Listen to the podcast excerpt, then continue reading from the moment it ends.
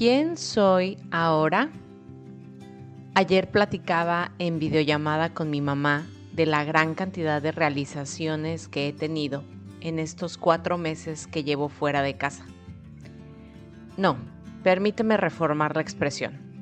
Cuatro meses que llevo fuera de la ciudad donde nací y crecí.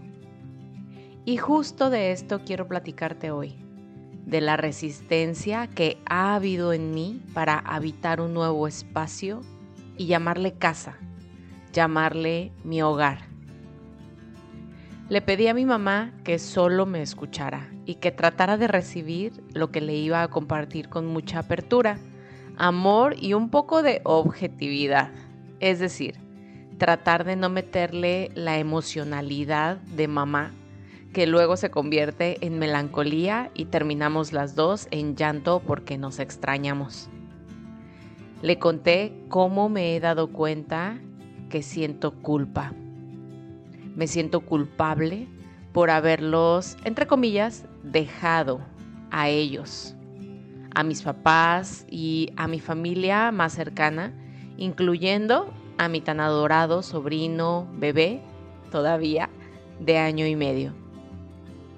Y es que estar viviendo del otro lado del mundo me ha llevado a presentarme frente a mí misma y verme con transparencia, hablarme con honestidad, cuidarme con atención y renovar la forma en la que hago vida.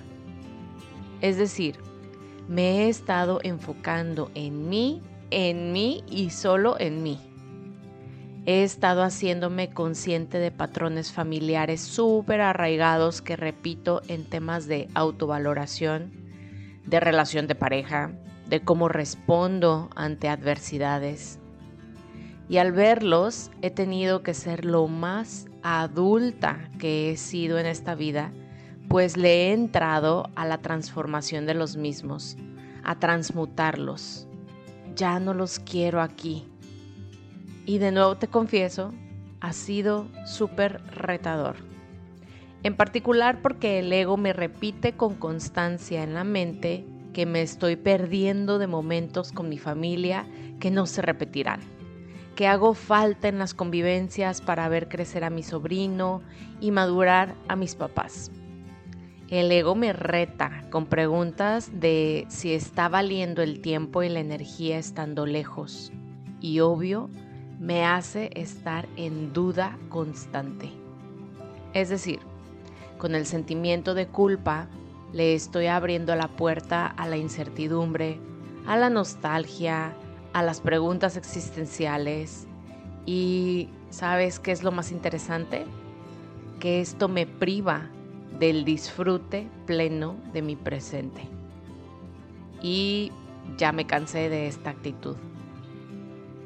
Es duro contarte esto en un podcast porque muchas personas se imaginan que, wow, por estar en otro país y viviendo con mi novio, entonces, uff, todo de maravilla y qué feliz me veo.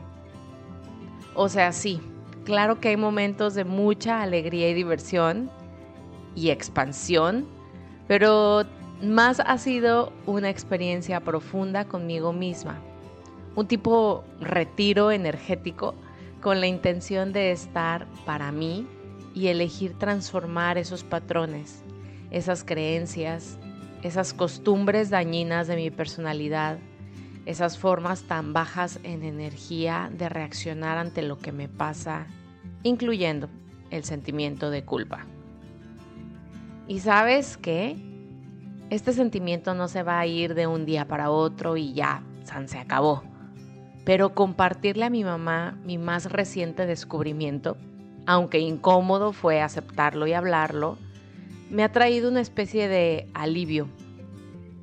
Cuando la causa de mi incomodidad es puesta en el reflector, es hablada, es desmenuzada, es entonces que puede ser disuelta y transmutada.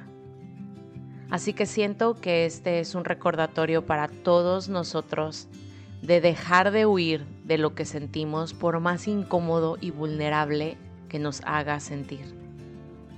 Segura estoy que, como siempre, todo esto trae consigo más presencia, y más paz, tanto mental como emocional, volviendo a ver la vida como lo que es, tan solo un juego de colores. Gracias por estar aquí y compartir este episodio con tus personas luz, personas que quieres ver felices y en calma.